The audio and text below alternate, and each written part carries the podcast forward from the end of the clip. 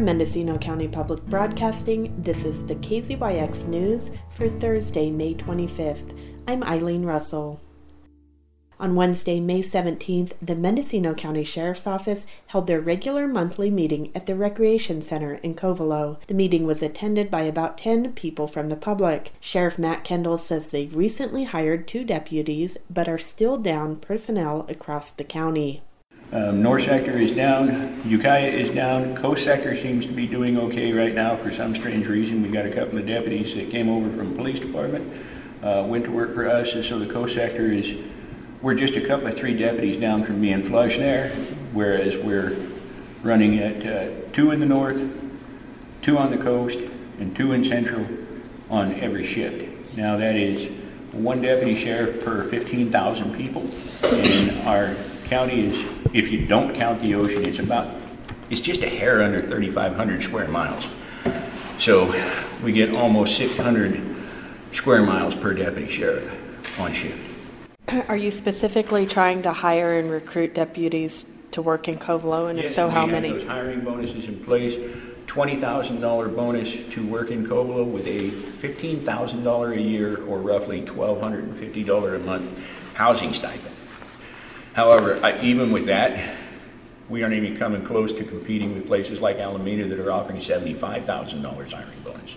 How do you guys advertise for that? I mean, I'm sure there's like a, Oh, we advertise in Police One, we advertise Yeah, on okay. all of these different police periodicals. The community sheriff's meetings are an informal way for people to get together and address concerns they have with things happening in their area.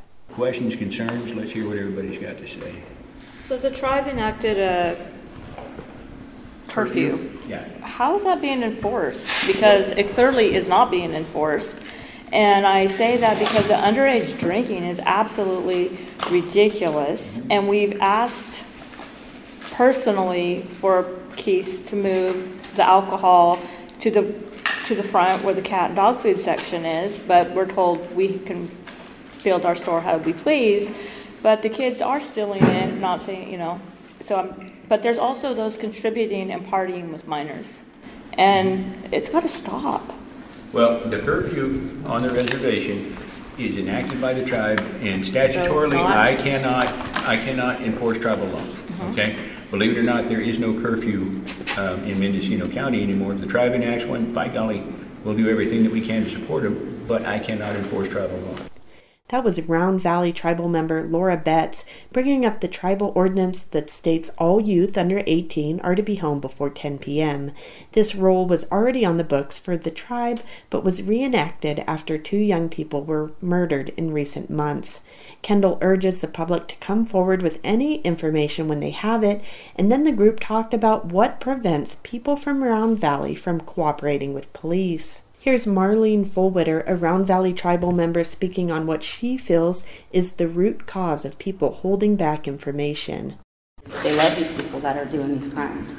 Uh, if my brother's going out there and murdering people and he comes back, I don't want him to go to prison. I might feel bad for you, and I'm going to come and I'm going to say I'm sorry and I'm going to do all of that, and I'm going to acknowledge it in that way. But am I going to speak out about it? Am I going to give you information for that? That's what's happening. Is these are our brothers, our sisters, our aunts, our uncles, our our dads, our mothers, our cousins who are doing these crimes against the people we love, and we just happen to love them a little bit more, and so we don't say anything.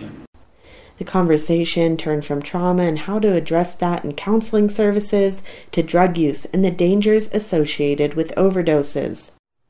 And I can tell you that because I'm also the coroner for Mendocino County, last year we had 69 accidental deaths. Out of 69 accidental deaths, 48 of them were drug overdoses. That is 70%, or right at the 70% range. Later in the meeting, the issue of getting more patrols to Covelo during crucial times came up again. Marlene Fullwitter urges partnership between tribal police and the sheriff's office. If you guys can't enforce the curfew, which I hear you saying, then maybe that's where we need the partnership to get together with us, with our tribal police and council, saying like, we're asking you guys to come over here. We're even if it's just to drive through, let people know you're there, because the reality is is that when that party ends in town, it's going somewhere else. Deputy Probation Officer Augie Marin says he did recently have a subject turn himself in and that he feels there are people doing the hard work out there to change. I will say this to end it on a positive note. Uh, the gentleman that turned himself into to, to me yesterday, I thanked him for doing what he did, and he was supported by his family. And you know, they mentioned that they're trying to affect change. So it spoke uh, a lot. You know, uh, She called me afterwards and had reached out to him and said, hey, we need to affect change and you need to start being responsible. And this young man did the right thing. And he did it because he was supported by his family and his friends and the people who loved him. You just heard some of the perspectives shared at the most recent community meeting held by the Mendocino County Sheriff's Office in Covelo. These meetings happen on the third Wednesday of the month at noon at the Recreation Center. For more information, you can visit the Mendocino Sheriff's Office website at mendocinosheriff.org. For the KZYX News, I'm Eileen Russell. For all our local stories with photos and more, visit kzyx.org. You can also subscribe to the KZYX News podcast wherever you get your podcasts.